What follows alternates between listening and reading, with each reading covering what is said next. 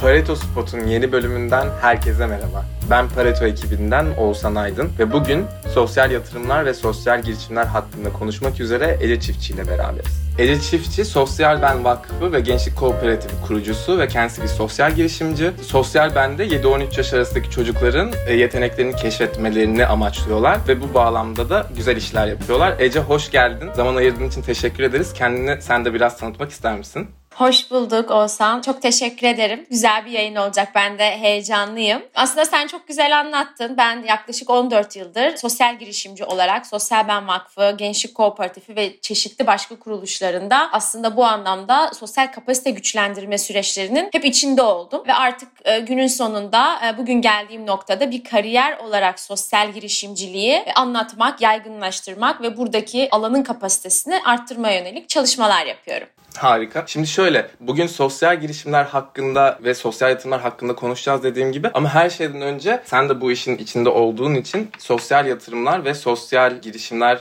nedir? Bunun bir tanımını yapalım istiyorum. Ve e, sosyal yatırımlar ve sosyal girişimler bizim anladığımız ya geleneksel yatırımlar ve girişimlerden nasıl e, ayrışıyor? Evet yani şimdi aslında bu e, sosyal girişimcilik meselesi kurumların ve yapıların karını sosyal fayda için aktardıkları yapılara biz aslında sosyal girişim diyoruz. Yani burada bir ekonomik model var. Fakat bu modelin ve bir sürdürülebilirlik bir etki modeli var. Fakat bunun amacı diğer kurumlarda ve ticari yapılarda gördüğümüz gibi karı maksimize etmek değil, sosyal fayda bazlı bir maksimizasyon yapabiliyor olmak. Sosyal girişimler ve sosyal girişimciler aslında bunun için çalışırlar. Sosyal yatırım ise bu alanda çalışanların yani sosyal etkinin kapasitesini arttırması için yapılan aslında finansal bir yatırım modeli. Yani burada kar ve kazanım olarak görülen ve belirlenen ölçek sosyal etkide evrimleşmesi için aslında yoğunlaşılıyor. Dolayısıyla burada yatırım yapılan etki sosyal etkinin kendi içindeki maksimizasyonunu arttırmasına yönelik ve sürdürülebilirliğini sağlamasına yönelik. O yüzden de burada karşımıza çıkan belli kavramlar var aslında benim bugün de özellikle paylaşmak istediğim ve dinleyicilerin birazcık böyle kulaklarının dolup sonrasında araştırmalarını belki e, harekete geçirecek şeyler olabilir. Burada yatırımcı yani etki yatırımcısı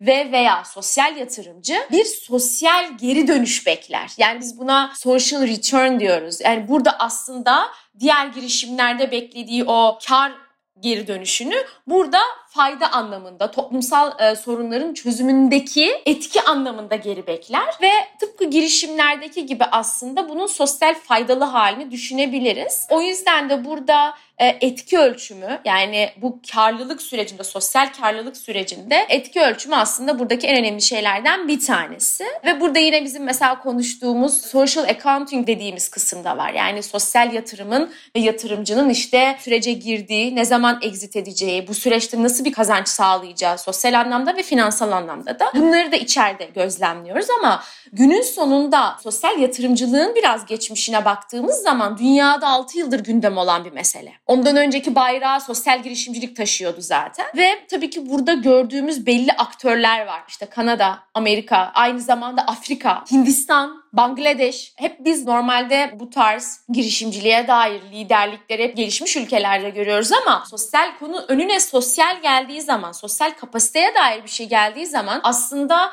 arenada gelişmekte olan ülkelerin de krizi fırsata çevirerek alanda öncü olabildiklerini gördüğümüz benim umut vaat ettiğini düşündüğüm yapılardan bir tanesi. Ama burada yine en önemli şey tehlike çanlarının çaldığı yerlerden bir tanesi de kavramlar arası farklılıkları ve tanımları iyi oturtabilmek. Yani biz bugün sosyal yatırımcılığın yerine bağış ve sponsorluğu koyamayız. Sosyal girişimciliğin yerine hayırseverliği, gönüllülüğü veya aktivizmi koyamayız. Evet ben de onu soracaktım. Senin de dediğin gibi şöyle bir özet geçmek gerekirse sosyal girişimler ve sosyal yatırımlar etkiyi ön planda tutuyor. Yani bizim bildiğimiz geleneksel yatırımlardan farkı sadece karlılık amaçlı değil, riski ve karlılığı değil, getiriyi değil, aynı zamanda etkiyi ön plan alıyor ve bu bazda e, politikalarını şekillendiriyor. Ve hayır işlerinden ve bu filantropik aktivitelerden sosyal yatırım farklılaşıyor ve aslında kurumların da bu konuda yatırımcıların da kurumların da girişimlerin de bu konuda aksiyon alması gerekiyor dediğin gibi ve bu algının da şekillenmesi için tanımlamanın yapılması gerekiyor. Peki bu tanımın algısı, yani sosyal girişimlerin ve sosyal yatırımların algısı toplumda ne vaziyette? Ya şimdi şöyle bir şey. Hayırseverlik bireysel bir şükran modeli. Burada bir iş modelinden, burada bir ölçeklendirmeden, burada bir sürdürülebilirlikten söz edemeyiz. Bu bireysel bir aksiyon hali. Ama sosyal yatırımcılık ve sosyal girişimcilik böyle bir şey değil. Burada bir ölçeklendirme, bir sürdürülebilirlik. Bu sürdürülebilirlik kendi altında katılım ve finansal sürdürülebilirlik olmak üzere iki ana temel ama bunlar e, çeşitlendiği süreçleri görüyoruz. Dolayısıyla da Türkiye'ye baktığımız zaman özellikle bu sosyal yatırım ve sosyal girişimcilik meselesi yatırım kısmına baktığımızda belli yatırım şirketlerinin altında tırnak içinde desteklenen bir başlık olarak e, son zamanlarda görmeye başladık. Ama sosyal girişimciliğin Türkiye'deki en büyük sıkıntısı bir tüzel kişiliğinin olmaması. Bu da her yıl ortalama 9 bin Türkiye'de şu an sosyal girişimci var ve her yıl binlerce girişim ortaya çıkıyor. Dolayısıyla da bu kişilerin önce tüzel kişilikle ilgili bir pozisyonlanma ihtiyacı var. O yüzden de e, sosyal girişimcilik bu anlamda birazcık kavram kargaşası arasında. Çünkü bir sosyal girişimci ya girişimini şirket olarak devam ettirmek durumunda ya sivil toplum örgütü olarak devam ettirmek durumunda. Oysa sosyal girişimcilik ikisinin ortasındaki bir yapı. Evet. Aslında sosyal girişimcilik bir kazan kazan modeli gibi ön plana çıkıyor gibi görünüyor buradan. Ya tabii sosyal girişimcilik faydayı baz aldığımız bir alışveriş modeli. İki taraflı bir kazanç modelinin olduğu bir yer. Ama burada dediğim gibi özellikle de sosyal girişimcilik tarafında tüzel kişiliğin olmaması en büyük Türkiye'deki sıkıntılar ve algı karmaşasının olmasının yarattığı en temel şey burada yatıyor. Sosyal yatırım kısmı da şu an tırnak içinde desteklenen bir tarafta. Buradan destekten çıkıp kendi ayakları üstünde duran bir yapı haline gelmesi gerekiyor ki buna dair son zamanlarda yapılan yatırımlar ve adımlar var. E onlara da zaten değineceğim. Peki bu sosyal yatırım ve girişimlerin ekonomideki etkisi ne boyutlara ulaşabilir? Hem ekonomideki hem de toplumlardaki etkisi ne boyutlara ulaşabilir? Çünkü şu anda diyorsun ki bir tüzel kişilik sorunu var. Girişimler tam olarak tanımlanamıyor. Bundan dolayı da aslında büyük ihtimalle etkileri de birazcık kısıtlanıyor gibi. Sosyal yatırım ve girişimler bu bağlamda nasıl bir potansiyele sahip? Şimdi şöyle biraz dünyaya baktığımız zaman özellikle Avrupa, Amerika ve Kanada'da bu anlamda sosyal yatırımcılığa dair ve sosyal girişimciliğe dair sektörel bir artık kurumsallaşmanın oturduğunu görüyoruz. Dolayısıyla da Türkiye hem dışarıdan Türkiye'ye gelecek olan sosyal yatırımcılar için iyi bir sermaye, iyi bir sosyal sermaye alanı hem de Türkiye'de olacak olan sosyal yatırımcılar için. E, ama tabii bunun e, bu sayısız senin de sorduğun gibi yani neye dayanarak diye baktığımız zaman Birleşmiş Milletler'in raporuna göre bu sürdürülebilir kalkınma amaçlarına ulaşmak için 2.5 trilyon dolarlık finansal bir açık var. Ve bu açık da sivil toplum örgütleri devletleri ve işte devletlerin tek başlarına yapabileceği bir şey değil. Burada özel kaynakların devreye girmesi gerekiyor.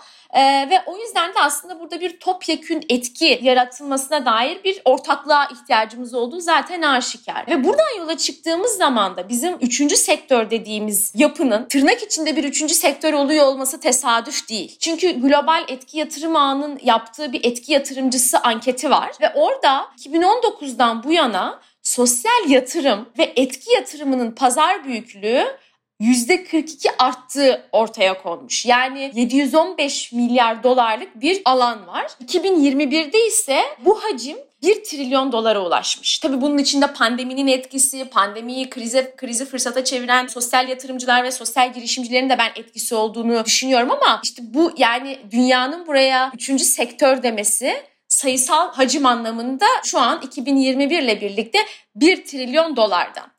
Diğer taraftan bakalım buradaki profesyoneller tarafından profesyonel gönüllüler, profesyonel sosyal girişimciler ve sosyal yatırımcılara baktığımız zaman aslında bütün dünyadaki gönüllüleri yani bu alanda bütün seviyedeki olan kişileri topladığımız zaman dünyanın en büyük nüfuslu ülkelerinden ilk ona giriyor. İkinci olarak dünyanın en büyük ekonomileri listesinde de aynı zamanda ilk onda yer alan bir gönüllülük bir sosyal fayda ülkesinden bahsediyoruz. Dolayısıyla Türkiye'ye geldiğimiz zaman 9 bin sosyal girişimci var şu an ve bunların çoğunluğunu aslında Y ve Z kuşağı gençler oluşturuyor. Ve bunu arttırmak için de buradaki sayıyı arttırmak için de Türkiye'de bir etki yatırım danışma kurulu kurulmuş. Ve bu 1 trilyon dolarlık pazardan %1'lik bir potansiyel almak için de artık bundan sonraki yolculukta sosyal girişimciler etki analizleri, etki yatırımcıları ve bu alandaki profesyoneller ve girişimciler destekleniyor olacak. Dolayısıyla böyle bir ortalama bir resim çizebiliriz Hı hı. aslında. Şimdi şöyle anladığım kadarıyla diyorsun ki sosyal girişimcilik ve sosyal yatırımcılık büyümeye devam edecek ve hani bu e, gittikçe önemli bir hal alacak gelecekte. Evet. E, şimdi demin de belirttiğin gibi e, sosyal yatırım evet bir avantajları beraberinde getiriyor. Avantajları var ama dezavantajları da var. Burada en büyük sorun da etki olarak, etki ölçümü olarak ön plana çıkıyor. İstersen ilk başta sosyal yatırımın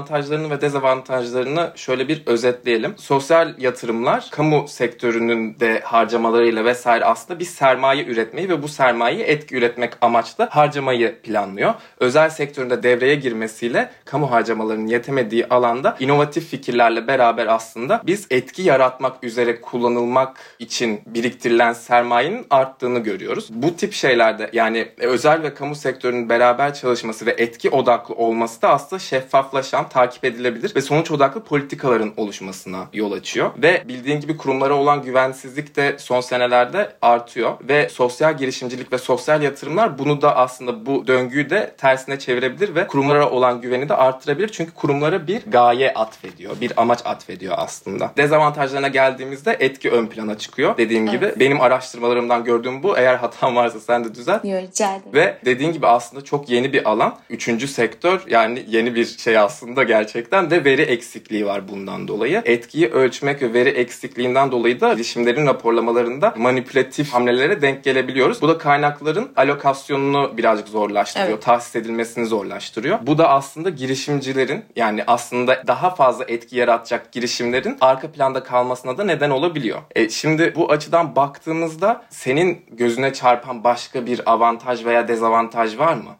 Bu konuda. So- üçüncü sektörle, sosyal yatırım ve sosyal girişimle alakalı böyle bir şey görüyor musun? Yani şöyle, şimdi bu sosyal yatırımcılık mes yani bir kere en büyük iki kavramın da en tepesindeki çatı problem tüzel kişilik. Tüzel kişiliğin dışında kavramlar arasındaki kültürel ve tanımsal ayrım olmadığı sürece bağışçılıkla, sponsorlukla yerine sosyal yatırımcılığın gelmesi, gönüllülük ve hayırseverliğin yerine sosyal girişimciliğin gelmesi, buranın kurumsal kapasitesini geliştirmesi anlamındaki en büyük tehditler bunların ayrılması gerekiyor. Birincisi bu. İş uygulamaya geldiği zaman şunu unutmamak lazım ki bu raporlama süreçlerinde de bu şirketlerin, kamu kurumlarının ya da üçüncü sektördeki sivil toplum örgütlerinin bir tırnak içindeki pazarlama ve iletişim raporu değil. Dolayısıyla da burada etkinin ölçümlenmesi için bizim sosyal etki raporu dediğimiz bir raporlama var. Ve bu raporlamada da aslında finansal, iletişim ve operasyon anlamında yani sadece etkiyi ölçüp bırakmak da değil. Etkiyi yönetmek, maksimize etmek ve bunu maksimize ederken de tıpkı bir şirket gibi düşündüğümüz zaman sosyal girişimi ve sosyal yatırımcılığın sürecini bunun diğer departmanlarla olan diyaloğu çok önemli. Dolayısıyla sadece bu sosyal etki raporlarını oluştururken veya okurken sadece ölçmek ve sadece yapmak ve sadece bunu sunmak yeterli değil. Bunun birincisi stratejik plan kapsamındaki önceliklendirmesine bakmak ve göz önünde bulundurmak gerekiyor ki bunu bir avantaja yani dezavantajlarını bir avantaja çevirebilelim. Rapora olan güven artsın. İkincisi paydaşlar arasındaki diyaloğu anlatmak gerekiyor. Yani bugün baktığımızda sosyal yatırımcılık da sosyal girişimcilik de tek başına dünyadaki sorunları çözebilecek bir kahraman değil. Bir e, one man show değil burası. Burası diyalogların şovu. Yani kamu kurumu, kurumsal firma, aktif vatandaş ve sosyal yatırımcı, sosyal girişimci ve girişimlerin olduğu topyekün bir kahramanlık sahnesi eğer buna bir sahne diyeceksek. Dolayısıyla da buradaki diyalog alanları önemli. Üçüncü olarak faydalanıcılar yani burada hedeflenen sosyal etki ile sahadaki etkinin karşılaştırılması önemli. Bazen evdeki hesap çarşıya uymayabiliyor. Ve dolayısıyla da bu uymadığı süreci de anlatmak önemli. İlla uydurmuş gibi yapmak değil. İşte en büyük sıkıntılar, dezavantajlar burada bu. Ve son tarafta da finansal kapasite. Aldığımız yatırımın yüzde kaçını sosyal etki için harcadığımızı anlatabiliyor olmak. Bunun ortak yanlarını biz sivil toplumda da görürüz. Sosyal girişimle örtüşen, sosyal yatırımcılıkla örtüşen taraf da budur. Alınan yatırım, alınan bağış, alınan sponsorluğun yüzde kaçı sosyal etkiye aktarıldı, yüzde kaçı operasyonel gidere aktarıldı diye. Tabii ki ama şimdi şöyle sosyal etkiye aslında bu alınan kaynağın ne kadar sosyal etkiye ayrıldığı da önemli ya. Ama şimdi siz diyelim ki belirli bir kaynak ayrılıyor etki yaratmak için ama bu kaynağın ne kadar verimli kullanıldığını anlamak için de etkinin düzgün bir şekilde ölçülmesi gerekiyor. Kesinlikle. Sence bu e, etki raporlamasında şu anda bulunan durum sektörde yeterli mi yoksa gelişmeye yer var mı bu konuda? Çünkü ya şundan dolayı bunu soruyorum. E çünkü ekonomik göstergeler bir tık daha somut. Yani rahat bir şekilde anlaşılabiliyor. Ama Evet. sosyal tarafta yani etki tarafında çok hassas ve farklı dinamikler var arkada. Evet. E, bu nasıl daha iyi ölçülebilir? Bununla ilgili çalışmalar var mı bildiğin veya hani sen kendi deneyimlerinden yola çıkarak da örnek verebilirsin. Nasıl ölçülüyor bunlar? Tabii şimdi şöyle bu öncelikle bunu değerlendirebilmek için sosyal etki araştırmaları ve raporlarının yaygın olması gerekiyor. Şimdi birinci aşama o zaman bunu yaygınlaştırmamız gerekiyor. Çünkü şu an sosyal etki raporları, sosyal girişimciler ve veya kamu özel sektör arasında bizim bir değerlendirmeye tutabileceğimiz bir havuz kadar değil. Bir elin parmaklarına geçmiyor. Evet. Birincisi bu. Bunun yaygınlaşması gerekiyor. İkinci olan kısımda yaygınlaşırken her zaman burada o yüzden diyorum yani bu sosyal girişimcilik ve sosyal yatırımcılık aslında disiplinler arası bir diyalog alanı, bir monolog alanı değil. Sahada, saha bazlı bilimlerimiz var bizim sosyoloji ve antropoloji. Yani biz yaptığımız sosyal etkiyi kültürden bağımsız düşünemeyiz, kültür biliminden bağımsız düşünemeyiz. Biz yaptığımız faydayı toplum biliminden bağımsız düşünemeyiz. Dolayısıyla bu tarz saha araştırmalarında her zaman bir yanılma payı vardır. Ve bu yanılma payının da en iyi akademik anlamda raporlamasını ve bizim kapasite geliştirmemizi sağlayacak taraftaki raporlamasını sosyologlar ve antropologlar yapar. Dolayısıyla sahada hadi onlarla çalışalım. Onlar bizim bu anlamdaki araştırmalarımızın, raporlarımızın rehberliğini yapsınlar. İkinci kısmı bunu söyleyebilirim. Yani raporun bir yaygınlaşması, iki niteliğinin derinleşiyor olması ve üçüncüsü de bunun uluslararası literatüre konuşuyor olması. Bir, Türkiye'de bu anlamda Türkçe kaynak eksikliği var. İkincisi Türkçe kaynakların uluslararası alana konuşma eksikliği de var. Bu işin birinci level'ında da var. Gönüllülükte de bu böyle. Beşinci level'ı eğer bunun sosyal yatırımcılıksa ve sosyal yatırımcı olmasa orada da öyle. Dolayısıyla önce bir giriş kısımlarını toparlamak gerekiyor diye düşünüyorum. Peki benim şöyle bir sorum olacak buna. Yapay zeka ve dijitalleşme bu konuda bizim hızlı ilerlememizin önünü açar mı? Yani e, yapay zekadan destek alınabilir mi? Bu birazcık daha fütürist bir bakış açısı ama hani yapay zekanın veya dijitalleşmenin aslında hayatımıza girmesiyle ve daha yeterli hale gelmesiyle sosyal girişim bundan fayda sağlayabilir mi? Tabii ki sağlar. Çünkü bu zaten teknolojinin yarattığı şeyler bizim araçlarımız. Ama şu anki sıkıntı o araçtan önceki kurumsal çerçeveyi oturtturmakla ilgili. Kurumsal çerçeveyi oturtalım ki hangi araçtan nasıl faydalanabileceğimizi de aslında masaya koyabiliriz. Ama önce bizim e, ister yapay zeka olsun, ister farklı teknolojik girişim ve gelişimler olsun öncesinde onu da nasıl yorumlayacağımıza dair bir hafızaya ihtiyacımız var. Biz şu an o hafızayı oluşturma yolculuğundayız aslında. Tamam. Yani diyorsun ki etkiyi daha iyi ölçebilmek için veya etkiyle ilgili yol kat edebilmek için ilk başta bu etkiyle ilgili tartışmaların, raporların vesaire yaygınlaşması lazım. Sonra bunların saha çalışmalarıyla ve diğer çalışmalarla multidisipliner bir şekilde derinleştirilmesi lazım bu raporların. Ardından da bir diyalog ortamı oluşması lazım. Hem uluslararası ölçekte hem de yerel ölçekte bir diyalog ortamı oluşması lazım diyorsun. E bu da tabii ki yani aslında birazcık sosyal yatırımların geleceğiyle ilgili Evet. soruları akla getiriyor. Şimdi ben araştırma yaparken Sir Ronald Cohen diye bir beyefendiye denk geldim. 2010'da sanırım ilk sosyal etki tahvillerinin ortaya çıkmasında aktif rol almış ve e, şu anda da küresel olarak oldukça aktif sosyal yatırım ve sosyal girişimcilik konusunda. Sanırım Harvard'da verdiği bir e, konuşmada genel olarak bu yatırımların e, gelişmesini anlatırken 19. yüzyılda diyor biz getiriyi sadece hesaba katıyorduk. Yatırımlar için getiri çok önemliydi. 20. yüzyılda diyor biz getiriyle beraber riski de hesaba katmayı öğrendik diyor. Çünkü risk de önemli bir faktörmüş diyor. Şu anda da 21. yüzyılda biz şunu öğreneceğiz. Artık etki de hatta etki ana faktör olmaya başlayacak diyor. Çünkü yaklaşık 250 yıllık kapitalist sistemin bize verdiği meyve şu anda içinde bulunduğumuz durum ve vektörel olarak düşündüğümüzde de bu iyiye gitmeyecek diyor. Bunun önüne geçmek için de sosyal yatırımların ve sosyal girişimlerin etkisini arttırması lazım ve gelecek burada diyor. Bunun arkasında Evet. da belirli nedenler var. Sen bu nedenleri ne olarak görüyorsun? Yani toplumsal olarak değerlendirdiğimizde, ekolojik olarak değerlendirdiğimizde,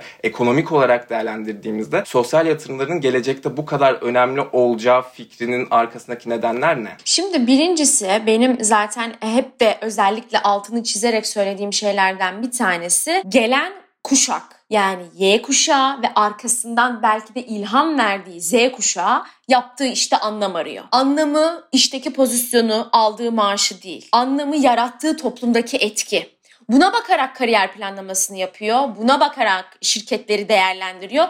Buna bakarak tüketim yapıyor, buna bakarak üretim yapıyor. Dolayısıyla da bu kuşak zaten doğuştan aktivist, doğuştan potansiyel bir sosyal yatırımcı. İşte bugün döngüsel ekonomiyle modaya yön veren gençler, sosyal girişimci gençler var dünyada. Bugün iklim hareketleriyle Avrupa'yı ve dünyayı ayağa kaldırmış bir kamerayı çevirerek aslında etki kapasitesini arttırmış ve gündem haline, ülkelerin gündemi haline, ülke liderlerinin gündemi haline getirmiş gençlerden bahsediyoruz biz. Dolayısıyla toplumsal olarak bugün Mars'a da gidiyor olsak, Mars'ta bir kolonide olacak olsa sorunlara yaklaşımımızdaki çözüm önerileriyle zaten biz bugüne kadar işte gelişmekte olan ülke gelişmiş ülke olduk. Ama işte sosyal girişimciler ve sosyal yatırımcılar da bu anlamda fark yaratıyor. Sorunlara yaklaştığı yenilikçi çözüm önerileriyle burada bir ekonomi yaratıyor ve bu yaratmaya devam edecek. Çünkü biraz önce de dedim ya yani sosyal yatırımcılığın da altında kendi altında kırılımları var ve biz ekonomik ve toplumsal olarak bir kariyer olarak sosyal yatırımcılığın ve sosyal girişimciliğin temellerini attık artık üstüne bir şeyler inşa etmeye başlıyoruz dünyaya baktığımız zaman. Dolayısıyla bu yeni meslek gruplarını, bu yeni meslek grupları beraberinde yeni derinleşme ve uzmanlık alanlarını getirecek. Yani krizlerin yarattığı fırsatlar ve sektörleri, üçüncü sektörün altında alt sektörleri biz görüyor olacağız. Yani demek istediğin şey bu birazcık sosyal sektörün ya yani üçüncü sektörün ön plana çıkmasının arkasında zorunluluk mu yatıyor? Yani Evet. Bu kriz evet. ortamı, artan iklim krizi, düzensiz göçler, gelir eşitsizliği, evsizlik, evet. kurumsal güvene azalış falan bunlar mı yatıyor arkasında? Kesinlikle. Bunlar artık zaten bunlar bu arada hayatımızın bütün dönemlerinde vardı. Sadece bir alarm noktasında şu an işte Birleşmiş Milletler'in sürdürülebilir kalkınma amaçları kapsamında artık herkesin bir şeyi sahiplenmesi yani dünya, kurumlar, vatandaş şunun farkında işin ucundan tutmazsa bedelini ekonomik, toplumsal ve çevresel olarak daha ağır ödemeye başlayacak. Dolayısıyla da birinci kısım bu. İkinci kısım bunun daha hızlı harekete geçmesini sağlayan bir kuşakla karşı karşıyayız. Üçüncü kısımda Artık şu bir gerçek ki iş dünyasında yayınlanan birçok raporda ki artık zaten birçok ülkede kendi iş modelini ya da yönetim modelini şirket bakış açısıyla yönettiği ve yönlendirdiği için şu bir gerçek ki evin içinde tüketici ve veya üretici olarak daha sürdürülebilir olması için halden anladığını anlatması gerekiyor. Dolayısıyla da bu günün sonunda sorunlarla diyalog içinde olmayı mecbur kılıyor.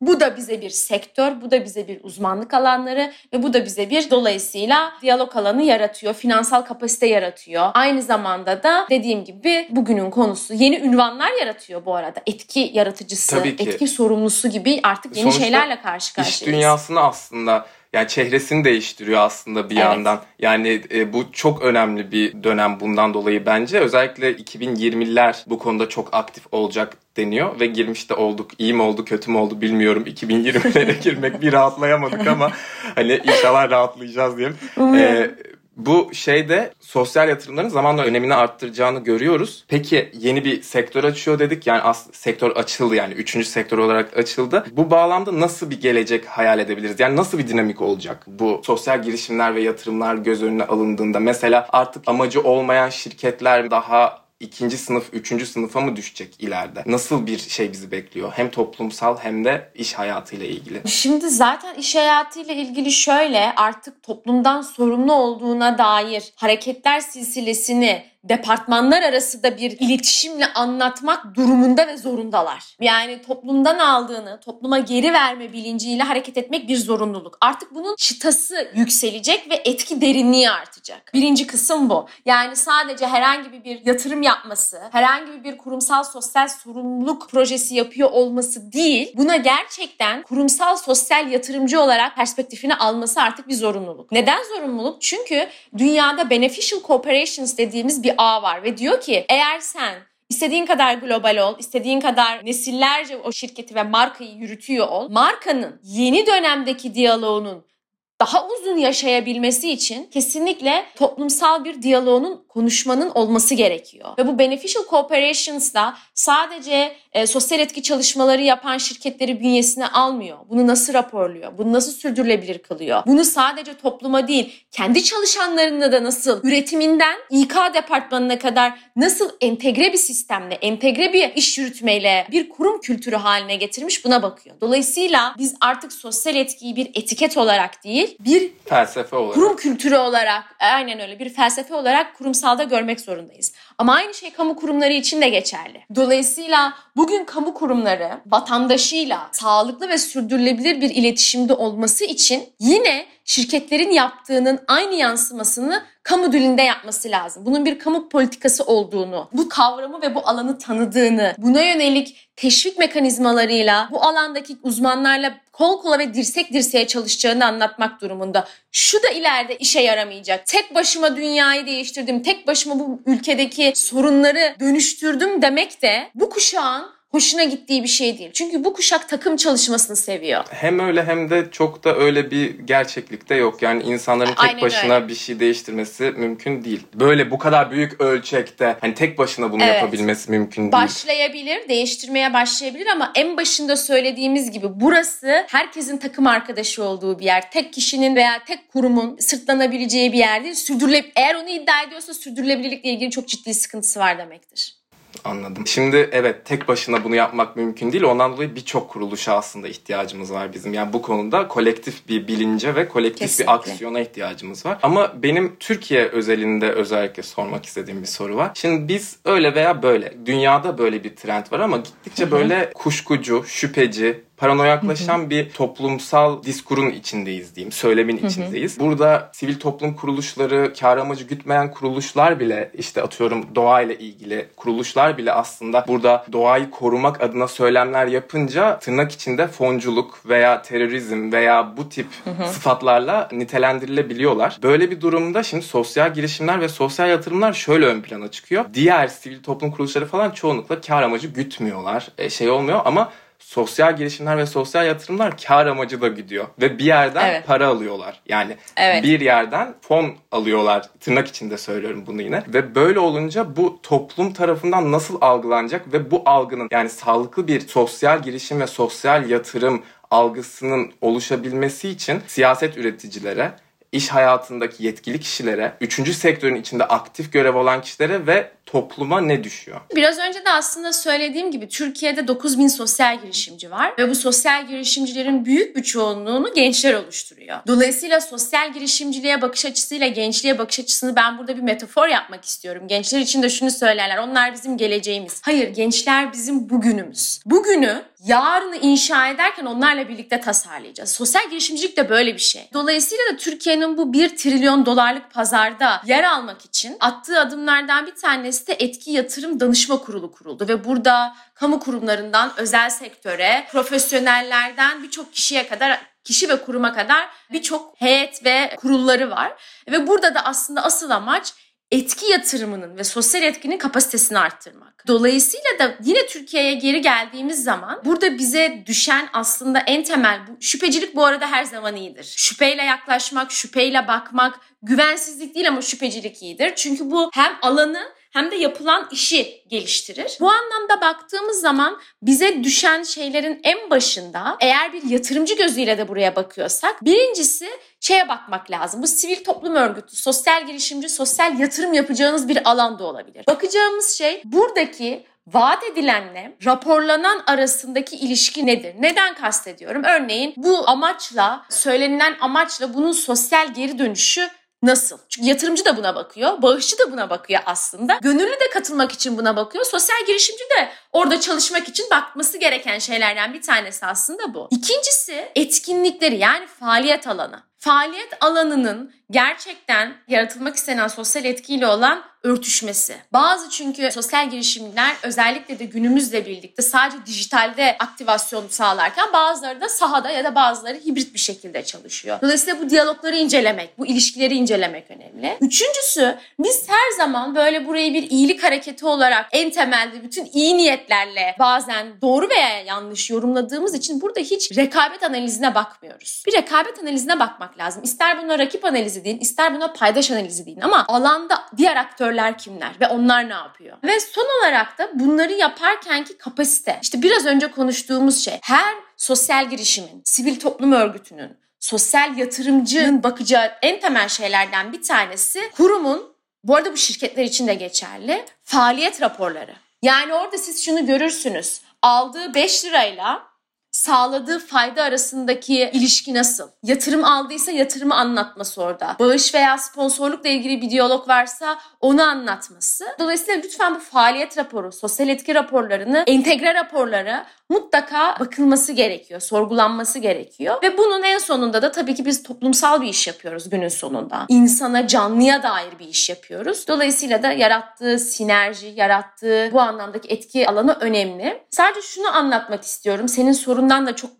dışına çıkmadan ama değinmeden de olmaz. Bu günün sonunda diğer departmanlarla da diyalog hali. Yani biz sosyal etkiyi anlatırken iletişimi göz ardı edemeyiz. Buranın pazarlamasını göz ardı edemeyiz. Buradaki finans departmanını, buradaki insan kaynaklarını, buradaki operasyonu göz ardı edemeyiz. O yüzden de e, bunları da işin içine katarak nasıl bir alan yarattığımız e, önemli. Ama tekrar soruna geri dönecek olursam şüphecilik her zaman işi güçlendirir. Yeni alanları yaratır. Ama bizim alanda da evet sosyal girişimler kar, toplumsal fayda bazında bir kar gidiyor ama Buna dair şüpheleri de dediğim gibi onların o şeffaflık ilkesi doğrultusunda raporlamaları ve bu raporun sahayla olan entegresiyle değerlendirebiliriz en azından uzaktan. Yani raporları şeffaf bir şekilde paydaşlarla paylaşarak ve bir diyalog ortamı yaratarak aslında sosyal yatırımlar ve sosyal girişimlerle ilgili algıyı geliştirebileceğimizi ve sağlıklılaştırabileceğimizi ifade ediyorsun. Doğru anladım değil mi? Evet. Ece paylaştıkların için çok teşekkür ederim. Çok keyifli bir sohbet oldu. Bize çok güzel bilgiler verdin. Eklemek istediğin başka bir şey var mı? Olsam ben bir de şunu eklemek istiyorum. Yani Türkiye bu anlamda bu sektörde diyeyim gelişmekte olan bir yapıda ve dolayısıyla da gençlerin buraya olan ilgisi bence çok önemli. Fakat bunu iyice böyle ayakları yere basan, sürdürülebilir bir şekilde derinleştirmek için birkaç bir şeye değinmek istiyorum ve ülke bazında da örnek vermek istiyorum. Birincisi Evet dedik ki sosyal girişimciliğin, tüzel kişiliğinin, sosyal yatırımcılığın ve bunların diyaloglarının tanınması, tüzel kişilik olarak tanınması gerekiyor dedik. İkincisi şimdi burada ivme kazanmış ülkelerin bizden farkına birazcık baktığımızda bunun kesinlikle eğitimle entegre olduğunu görüyoruz. Dolayısıyla sadece teoride değil bu arada. Sahada da aynı zamanda eğitimle entegre, çocuklarla ve gençlerle tanıştırılmış bir kavram olarak karşımıza çıkıyor. Dolayısıyla eğitimde birazcık buna diyalog alanları yaratmak önemli.